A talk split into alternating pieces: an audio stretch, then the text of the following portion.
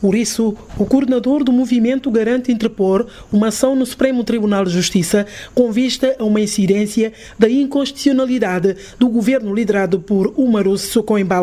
Sana Kanté fundamenta a decisão com base no despacho emitido pelo governo que impedia a realização da manifestação no passado sábado. Não tem competência para isso e, consequentemente, como se trata de um governo inconstitucional que está a ser patrocinado ou promovido pelo Presidente da República, vamos entrar com essa ação judicial pondo em causa a sua legitimidade. A polícia, através de um despacho, impedia a realização da marcha no sábado último, mas que depois cedeu graças à intervenção das Nações Unidas e a Liga Guineense dos Direitos Humanos. Mesmo assim, a manifestação não chegou ao fim devido aos confrontos ocorridos e que terminou com o registro de cerca de 30 feridos entre civis e polícias.